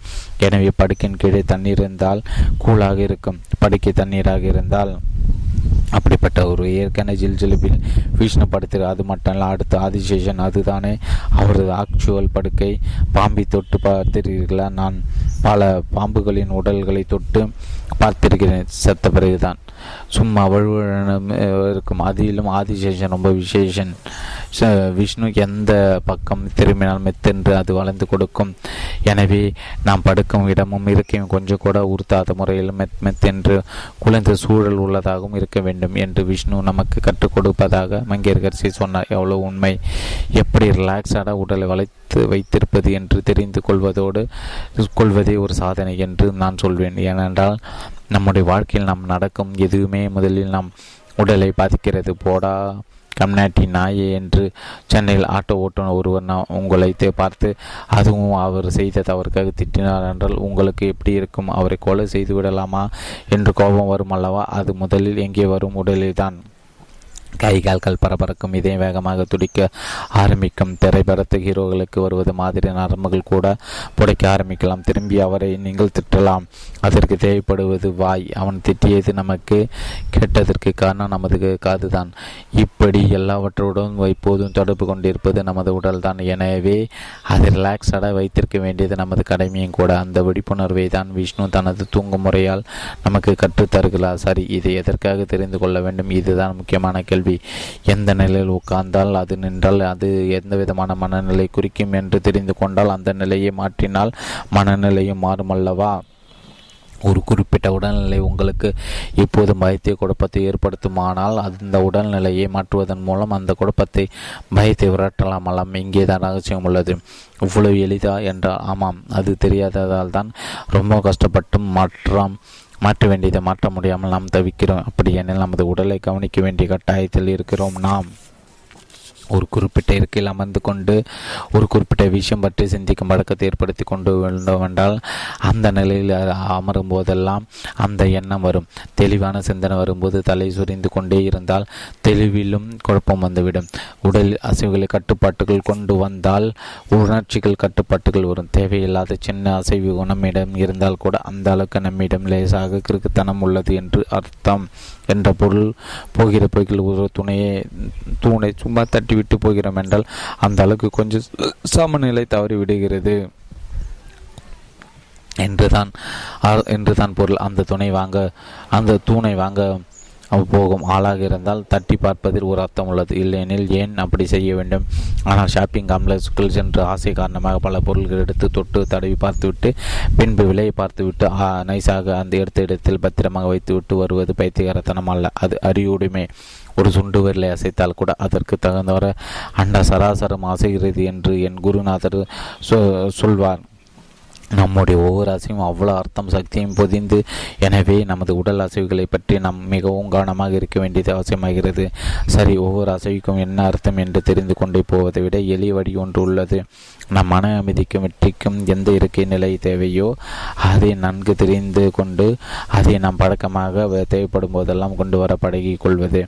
அது என்ன இருக்கை நேராக அமர்வது நமது தலை முதுகு தண்டு முதலியவை நேராக இருக்குமாறு அமர்வது இப்படி அமர வேண்டுமே சிந்திக்கும் போது மூச்சு பயிற்சி போன்ற தியானங்கள் செய்யும் போது இப்படித்தான் அமர வேண்டும். சிந்திக்கும் போது என்று ஆச்சரியப்பட வேண்டாம். ஏனெனில் மனித முயற்சிகளை மிக சிறந்தது. சிந்திப்பதன் அது இறை வணக்கம் என்று கூட சொல்லலாம். அது நிச்சயமாக இறைவன் நமக்கு அளித்த சக்தியை பயன்படுத்துகின்ற காரியமாகும். எனவே குறிப்பிட்ட முறைப்படி அதற்குரிய மரியாதையோடு தான் அதை செய்ய செலவு செய்ய வேண்டும். அதை மரியாதை தான் நேராக அமர்வது. மனித மனிதன் மனிதனாக இருப்பதற்கு காரணமே அவன் முதுகு தண்டு நேராக இருப்பது தான் என்று சொல்கிறார். மிருகங்களுக்குடைய முதுகு எலும்பு பூமிக்கு இணையான நேர்கோட்டில் உள்ளது. மனிதனுடைய மட்டுமே என் அப்படி இல்லாமல் தொண்ணூறு டிகிரி கோணத்தில் செங்குத்தாக உள்ளது. இது மனித இனத்தையே மாற்றிவிட்டது. மனித இனம் வளர்ச்சி அடைய கூடிய சாத்திகுரு இதனால் ஏற்பட்டுவிட்டது என்று கூற வேண்டும். ஏனெனில் மனிதன் தலை நிமித்த நிற்கையில் நுட்பமான திசுக்கள் நன்றாக செயல்படுதிறனை என்கின்றன விஷயம் அறிந்தவர்கள். விஞ்ஞான அடிப்படை மனிதனுக்கு முதுகு தண்டு மிக முக்கியமானதாகும். அதன் ஒரு முனை பால் உணர்வாகவும் மறுமுனை மூளையாகவும் அதாவது மனமாக உள்ளது.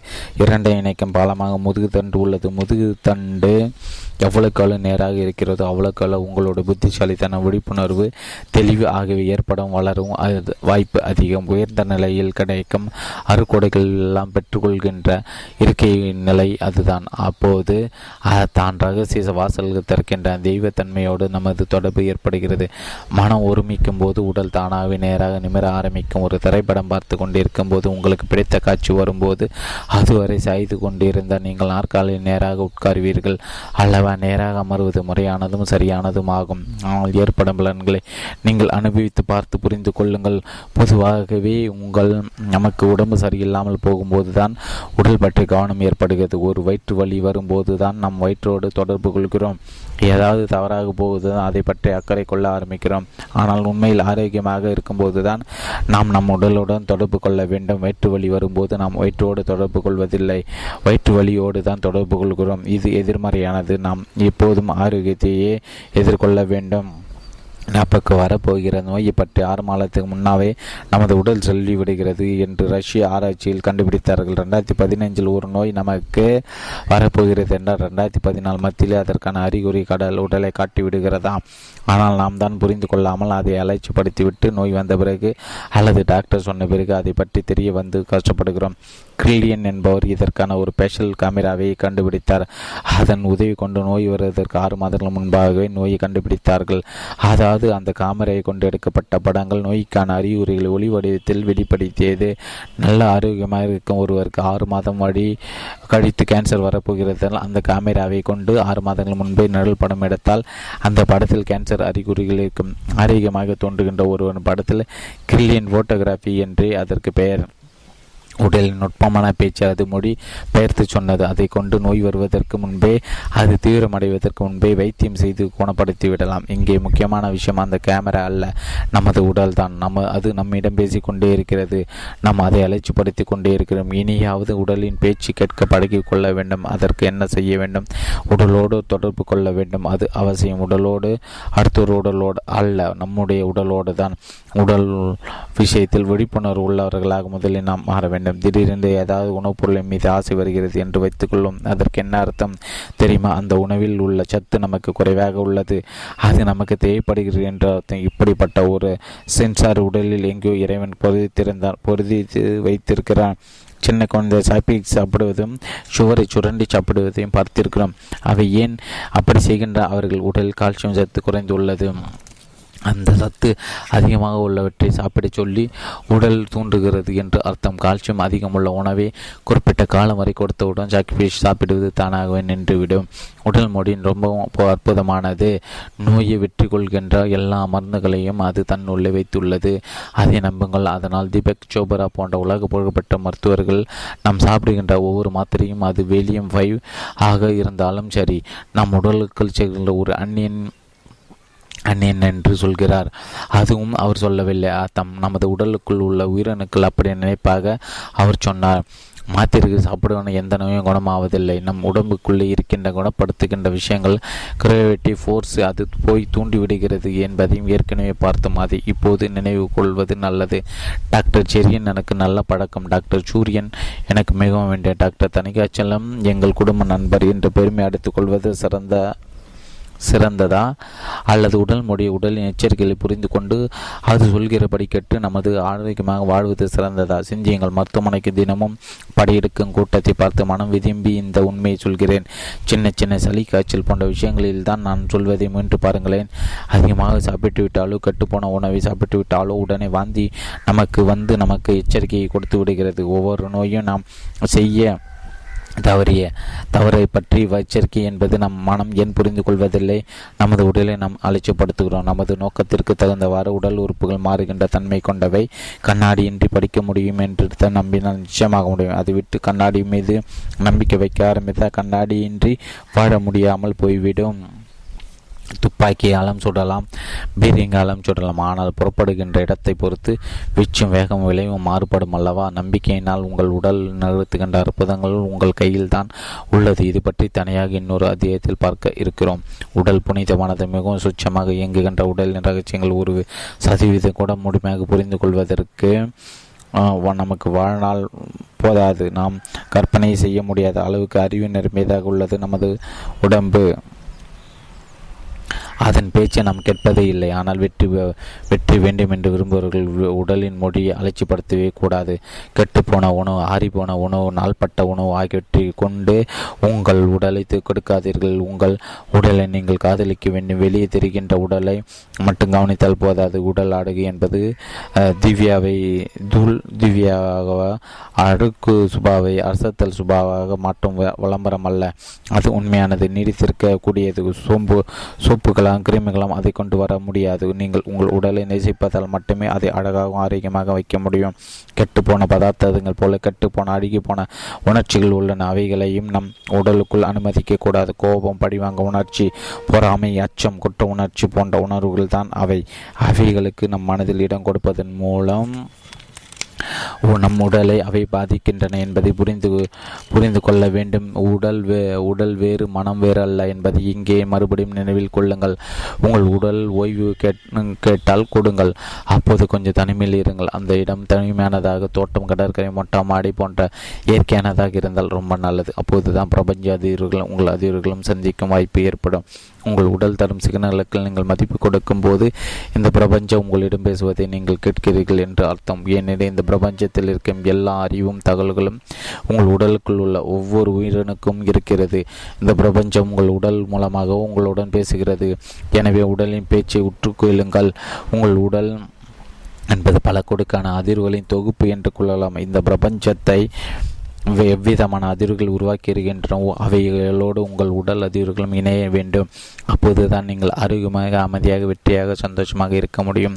நீங்கள் ஏதாவது ஒரு முடிவு எடுக்க வேண்டும் என்று வைத்துக்கொள்வோம் எந்த முடிவு எடுப்பது என்று தெரியவில்லை. உதாரணமாக பிஏவில் சேர்வதா பிகாமில் சேர்வதா என்று தெரியவில்லை என்று என்ன செய்யலாம் அப்படி என்ன சொல்கிறார்? அம்மா என்ன சொல்கிறார் என்பது இருக்கட்டும். நீங்கள் என்ன நினைக்கிறீர்கள்? ஒன்றும் நினைக்கவில்லை. சரி. ஆனால் அப்போது உங்கள் உடல் உங்களிடம் பேசிக்கொண்டிருக்கும். அதை கேளுங்கள். எப்படி என்கிறீர்களா? பிஏ எடுக்கலாம் என்ற முடிவுக்கு வரும்போது உங்கள் உடலில் என்ன விதமான மாறுதல்கள் ஏற்படுகின்றன? உடல் ரிலாக்ஸ் அதாவது சந்தோஷமாக உணர்கின்ற உணர்கிறதா?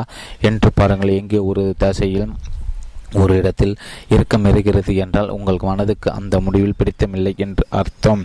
இப்படி செய் இப்படி செய்து உங்களுக்கு அனுபவம் இல்லையா? சரி நீங்கள் சந்தோஷமாக இருக்கும்போது உடலால் எப்படி உணர்கிறீர்கள் என்பதை உற்று கவனித்து பாருங்கள். நீங்கள் துக்கமாக கோபாவம் பயந்து கொண்டு இப்படியெல்லாம் இருக்கும்போது உங்கள் உடலால் இப்படி உணர்கிறீர்கள் என்று அடுத்த முறை பரி சோதித்து பாருங்கள். அப்போது தெரியும் உங்கள் அனுபவத்திலே நீங்கள் உணர்ந்து கொள்வீர்கள். உடல் மொழி என்ன சொல்கிறது என்று விளங்கிவிடும். நான் இப்போது எவ்வளோ எழுதினாலும் அது புரியாமல் கூட போகலாம். ஆனால் உணர்ச்சி மிகுந்த கட்டங்கள் வாழ்க்கையில் அடிக்கடி வரதான் செய்கின்றன. அப்போது உடலை குவந்து கவனிப்பதன் மூலம் இதை புரிந்து கொள்ள முடியும். செய்து பாருங்கள் உங்கள் உடலை பொறுத்த.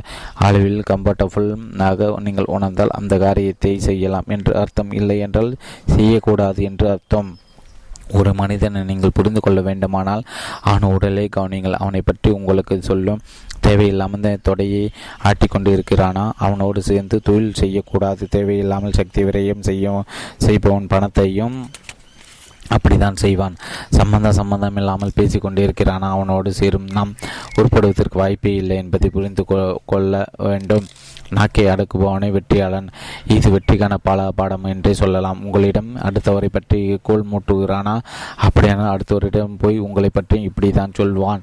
ஒரு மனிதன் உடல் மொழி அவனை காட்டிக் கொடுப்பதாக இருக்கிறது. எனவே நீங்கள் என்பது உடல்தான் என்று சொன்னதில் தவறு என்ன உங்கள் இதயம் இருக்கிறது அதை பற்றி என்ன நினைக்கிறீர்கள்? ரத்த ரத்தத்தை சதா உடல்கள் அனுப்பி கொண்டிருக்கும் ஒரு கருவி என்று மட்டுமா நினைக்கிறீர்கள்? இல்லை. அதற்கு சிந்திக்க தெரியும். உணர்ச்சிகளும் அதற்கு உண்டு. உங்கள் மனதை சொல்லவில்லை. சதா துடித்து கொண்டிருக்கும் இதை தான் சொல்கிறேன். இதயம் துடிப்பதற்கு காரணம் உயிர் உயிரணுக்கள். ஆமாம் ஒரு குறிப்பிட்ட தாளகதியில் வேதிப்பொருள்களை வெளியே அனுப்பி கொண்டிருக்கும் அப்போதுதான் இதயம் துடிப்பதற்கு எதுவாகும் அந்த நூறு உயிரணுக்களுக்கு பேஸ்மேக்கர் என்று பொருள் இதய துடிப்பு நின்று போனால் மருத்துவ பரிமனையில் செயற்கையான உங்கள் இதயத்தை துடிக்க வைக்கும் இயந்திரத்தின் பெயரும் பேஸ்மேக்கர் தான். பேஸ் மேக்கரின் உயிரணுக்கள் ஒவ்வொன்றும் சரியான தாளக்கதில் ஒற்றுமையாக செயல்பட்டால்தான் இதயம் பிரச்சனையின்றி துடிக்கும். அப்படி உங்கள் இதயம் சீராக துடிக்கும் போது அதை சுற்றி மின்காந்த அலைகள் தாளம் ஒன்று உருவாகிறது. அதிதன் ஆரா என்று கூறுகிறார்கள். உங்கள் ஆரவி வைத்து நீங்கள் ஆரோக்கியமானவரா? அல்லது நோய் உற்றார் என்று சொல்லிவிடலாம். இந்த ரிதம் அல்லது தாளகதி நம் உடலுக்குள் மிக மிக முக்கியமான பிரபஞ்சம். இதே தாளகதியில் தான் இயங்கிக் கொண்டிருக்கிறது. நீங்கள் ஒரு ஒரு கருத்தோடு ஒத்து போகும்போது ஒரே சுதியில் வாசிக்கப்படும் இரண்டு வயல் எண்கள் இணைவது மாதிரி உங்கள் இருவரின் மூச்சோட்டத்தின் ஃப்ரீக்குவன்சி எனப்படும் விகிதாச்சாரம் ஒரே மாதிரியாக தான் இருக்கும். இரண்டு நண்பர்கள் அல்லது காதலன் காதல் ஆகியோரின் மூச்சோட்டங்கள் ஒரே மாதிரியானவையாக இருக்கும். பல விஷயங்கள் இருவரின் குணாம்சமும் ஒரே மாதிரியானவையாக இருக்கும். இவருக்கு பிடித்தது அவருக்கு பிடிக்கும். இவருக்கு பிடிக்காதது அவருக்கு பிடிக்காது. நீங்கள் இசை கேட்கும் போதெல்லாம் இதுதான் நடை நடக்கிற பிரபஞ்ச அதிர்களும் உங்கள் உடலின் அதிர்களும் இணைகின்றன. நோய் நீங்கும் வழிகள் பிறக்கின்றன. உங்களுக்கு பிடித்த மனசியை பாடலை குலாம் அலியே மெஹத்தி ஹசனே கிஷோர் குமாரே முகமது ரஃபி பீமிஷன் ஜோஷி பாலமுரளி இளையராஜாவை ஏ ரகுமானை ஹரிஹரனை சொல்லலாம். அதே ஷேரியா கோஷலை சௌராட்சியாவை ரவிசங்கரை பீத்தோவனை மொசாட்டை இன்னும் சொல்லிக்கொண்டே போகலாம். கேட்கும் போதெல்லாம் நீங்கள் பிரபஞ்சத்தோடு இணைகிறீர்கள். உங்களது இதய துடிப்பில் விகிதம் ரத்த சா ரத்த அழுத்தம் மூளையில் ஏற்படும் அலைகள் ஹார்மோன் சுரப்பது போன்ற அனைத்திலும் நீங்கள் கேட்கும் இசை நல்ல விதமான தாக்கத்தை ஏற்படுத்துகிறது. அப்போது என்டார்பின் எனப்படும் அமிலங்கள் அதிக அளவில் சுரக்கின்றன. நீங்கள் விரும்பிய ஒரு பாடலை இசையோ கேட்கும்போது உங்கள் நோய்களை குணப்படுத்த வல்ல நியூரோ பெஃபட் எனப்படும் அமிலங்கள் உடம்பில் உள்ள மருந்தாக சுரக்கிறது. எனவே உடம்புக்கு முடியாமல் இருந்தால் நல்ல இசையோ இயர்ஃபோனை பொருத்தி கொண்டு கேட்பது நல்லது. நல்ல காட்சி நல்ல இசை நல்ல வாசனை என்று நம் உடம்பின் ஐம்புலன் எதை பயன்படுத்தினாலும் சரி அது உடனே ஒரு வினாடியில் நூறில் ஒரு பங்குக்கும் குறைவான நேரத்தில் நம் உடம்பில் கெமிஸ்ட்ரியை மாற்றிவிடுகிறது. இது பிரபஞ்சத்தின் தாளகதியோடு எப்போதுமே உங்கள் உடம்பிலும் இயங்கிக் கொண்டிருக்குமானால் உங்களுக்கு வயதே ஆகாது என்கிறார். அக்ஸ்லெஸ் பாடி டைம்லெஸ் மைண்ட் என்ற மிக பிரபல நூலை எழுதிய டாக்டர் தீபக் சோப்ரா. உயிரை பற்றிய உங்களுக்கு இப்போது வரலாம் உடல் தான் உயிர் உயிர் உயிர் உடலாக பரிமாணம் எடுத்துகிறது என்பதை ஒத்த கருத்து மேலே சொன்னேன். அது சரியா? அப்படி என்றால் உடல் செத்து போகும்போது உயிரும் அல்லவா செத்து போக வேண்டும் என்ற தர்க்க ரீதியான கேள்விக்கு ஏற்கனவே இருந்தது ஒரு விஷயத்தை புரிந்து கொள்ள அது என்ன என்ற கேள்வி கேட்பதை விட அது அது எது அது இல்லை என்ற கேள்வியின் மூலமாக எளிதாக புரிந்து கொள்ளலாம். ஒன்றை வைத்து இன்னொன்றை புரிந்து கொள்வது சுலபம். ஆணை வைத்து பெண்ணையும் பெண்ணை வைத்து ஆணையும் இருளை வைத்து ஒளியையும் ஒளி வைத்து இருளையும் புரிந்து கொள்வது போல நான் யார் என்ற கேள்வியும் இப்படிப்பட்டதான். எது நீங்கள் இல்லை என்ற பட்டியலை முதலில் போட்டுவிட்டாலே நீங்கள் எது என்பதை நோக்கி விரைவாக நகர்ந்து விட்டீர்கள் என்று சொல்லலாம். சின்ன உதாரணம் தருகிறேன். நோன்பு பிடிக்கிறீர்கள் விரதம் பிடிக்கிறீர்கள் என்று வைத்துக் கொள்வோம் குறிப்பிட்ட நேரம் முதல் இன்னொரு குறிப்பிட்ட நேரம் வரை உண்ணாமலும் குடிக்காமலும் இருக்கிறீர்கள். முதலில் பசிக்கும். அது உடல் சம்பந்தப்பட்டது. ஆனால் நீங்கள் உறுதியா உறுதியானவராக இருந்தால் விரதம் இருக்கும்போது அது முடிவுக்கும் வரையும் சாப்பிட வரை சாப்பிட மாட்டார்கள். அதாவது உடல் கேட்கிறது. ஆனால் நீங்கள் கொடுக்க மாட்டேன் என்று சொல்லிவிடுகிறீர்கள். அப்படியானால் உடலை நீங்கள் உங்கள் கட்டுப்பாட்டுகள் கொண்டு வந்து விடுகிறீர்கள் அல்லவா? அப்படியானால் நீங்கள் யார்? நீங்கள் என்பது இப்போதைக்கு உங்கள் உடல் அல்ல என்று சொல்லாமல் அல்லவா? நீங்கள் உங்கள் உடலை நீங்கள் தானே கட்டுப்படுத்தினீர்கள். உடலின் பேச்சை மதிக்காத அது எது எதுவோதான் நீங்கள் என்று இப்போதைக்கு வைத்துக் கொள்ளலாம். சாப்பிடலாம் நோன்பு முடித்து விடலாம் என்று திடீரென்று தோன்றுகிறது என்று வைத்துக்கொள்வோம் இது மனதில் தோன்றும் எண்ணம் அல்ல கூடாது. இது தெய்வ குத்தமாகிட்ட நினைத்து உங்கள் மனதின் கோரிக்கைக்கு அனுமதி கொடுக்கவில்லை என்று வைத்துக்கொள்வோம் இப்போது நீங்கள் யார்? உங்கள் மனம் கேட்டது ஆனால் நீங்கள் கொடுக்கவில்லை. எனவே நீங்கள் என்பது உங்கள் மனம் அல்ல என்று சொல்லலாம் அல்லவா? நீங்கள் என்பது உங்கள் உடலோ உங்கள் மனமோ அல்ல. அவ்விரண்டையும் மீது கொடு கட்டுப்படுத்தியதோ அதுதான் நீங்கள் என்று வைத்துக் கொள்ளலாம் அல்லவா? இவ்வகையான புரிந்து கொள்ளுதல் புரிந்து பிரித்து பார்த்து புரிந்து கொள்வதாகும். இது நிச்சயமாக உதவி செய்யும் செய்யும் தான். ஆனால் இதைவிட மேலான ஒரு புரி புரிந்து கொள்ளும் முறை உள்ளது. அதை பிரிக்காது. எல்லாம் ஒன்று எண்ணற்ற உண்மையை புரிந்து கொள்வது அது. அதைதான் நாம் இந்த புத்தகம் முழுவதும் வேறு வேறு வேறு வார்த்தைகளில் பேச இருக்கிறோம். நாம் இறந்த பிறகு எங்கே போவேன்? எனக்கு என்ன நடக்கும் என்ற கேள்விக்கு பதில் ஒன்றும் நடக்காது. நீங்கள் எங்கும் போக மாட்டீர்கள். ஏனென்றால் நீங்கள் உண்மையில் இருப்பதில்லை. நம்முடைய நரம்பு மண்டலத்தை பயன்படுத்தி நடந்து கொண்டிருந்த சில செயல்கள் பரிமாற்றங்கள் தற்காலிகமாக நின்று போய்விட்டன என்பதுதான் பதில். இதை ஒரு டாக்டரை சொல்கிறார். வேறு யாரும் Deepak Chopra life life after death என்ற ஒரு அருமையான நூலை அவர் எழுதியிருக்கிறார். அதில் அவர் எதுவும் இருப்பதில்லை மாற்றம் மட்டுமே அடைகின்றன என்ற உண்மை விஞ்ஞானபூர்வமாக விளக்குகிறார். உயிர் என்பது ஆன்மா என்பது உடலுக்குள் அடையப்பட்டு கிடைக்கிறது. அது மரணம் சம்பதவித்தன் உடலை விட்டு வெளியேறி விடுகிறது என்பது வெறும்போது மக்கள் நம்பிக்கையை தான் தவிர அது உண்மையல்ல என்று அவர் அடித்து கூறுகிறார். அப்படியானால் ஆன்மா அல்லது உயிர் எங்கே இருக்கிறது என்று கேட்டால் இந்த கேள்வியை தப்பு என்கிறார் அவர். ஏனென்றால் எங்கே என்ற கேள்வி கேள்வி இடம் சார்ந்தது. எங்கே இருக்கிறீர்கள் என்றால் இந்த ஊரில் இந்த பகுதி இந்த வீட்டில் என்று நாம் சொல்வோம். எல்லாமே இடம் சார்ந்த பதில்களாக இருக்கும். ஆனால் உயிர் அல்லது ஆன்மா என்பது இடம் நேரம். இவற்றை சாராதது அவற்றால் அதை கட்டுப்படுத்தி வைக்க முடியாத உயிர் என்பது இடத்தையும் காலத்தையும் கடந்த ஒன்று. அதனால் தான் செத்துப்போனவர்களை தமிழ் மரபில் காலமானார் என்று கூறுகிறோம். காலத்துக்குள் வாழ வாழ்ந்து முடிந்த அவர் இப்போது காலமாகிவிட்டார். காலத்துக்கு எது ஏது காலம்? இதுதான் அந்த சொல்லின் பின்னால் இருக்கும் அழகான உண்மை. நம் முன்னோர்களுக்கு உண்மை தெரிந்துதான் இருக்கிறது. அதை அவர்கள் ஆழமாக அழகாகவும் எளிமையாகவும் சொல்லிதான் சென்றிருக்கிறார்கள். ஆனால் நாம் தான் புரிந்து கொள்ளாமல் வாழ்ந்து வருகிறோம். காலத்தாலும் இடத்தாலும் கட்டுப்படுத்த முடியாது அல்லது ஆற்றலாகி உயிர் தான் தற்காலிகமாக தன்னை உடலாகவும் மனதாகவும் வெளிப்படுத்திக் கொள்கிறது. இறப்பின் போது அந்த தற்காலிக ஏற்பாடுகள் நின்று போகின்ற அவ்வளவுதான். இந்த உலகில் இந்த பிரபஞ்சத்தில் உள்ள எல்லாமும் அணுக்களின் அதிவேக ஒளிவேக சுழற்சியில் நடனத்தால் உண்டானவை உருவாகின்றவை. ஆகும் நமது ஐம்புலன்கள் இருக்கும் ஆற்றல் மிக மிக குறைவு. அந்த நடனத்தை நம் வெறுங்கண்களால் காண முடியாது. அதனால் நமக்கு ஒன்று வேறு ஒன்றாக தெரிகிறது. ரத்தம் வெறு வெறும் சிவப்பு சிவப்பாக தெரிகிறது. ஆனால் மைக்ரோஸ்கோப்பில் வைத்து பார்க்கும்போது தான் ஒவ்வொரு துளிக்குள்ளேயும் இருக்கும் சிவப்பு அணுக்களும் வெள்ளை அணுக்களும் தெரியும். அப்படியானால் நாம் பார்க்கின்ற ரத்தம் வேறு உண்மையான ரத்தத்தின் வடிவம் வேறுதானே? அப்படியானால் நாம் பார்ப்பது என்ன? அதே தான் மாயை என்று நமது பாரம்பரியம் மிக அழகாக சொல்லி கொடு இருக்கிறது. எனவே உயிர் எப்படி உடலாகிறது மனமாகிறது என்று நம்மால் பார்க்க முடியாமல் இருக்கலாம். ஆனால் விஞ்ஞானத்தின் உதவி கொண்டு நம் அறிவு கண்களை விரி விரிய திறந்து பார்க்கும்போது நமக்கு வேறு சில உண்மைகள் புரிய வருகின்றன. அதில் ஒன்று தான் இந்த. உடலை நேசிப்பதும் உயிரை நேசிப்பதும் ஒன்று தான் உடலை வளர்த்த உயிரை வளர்த்தினா திருமலர் வாக்கு சரியானதானே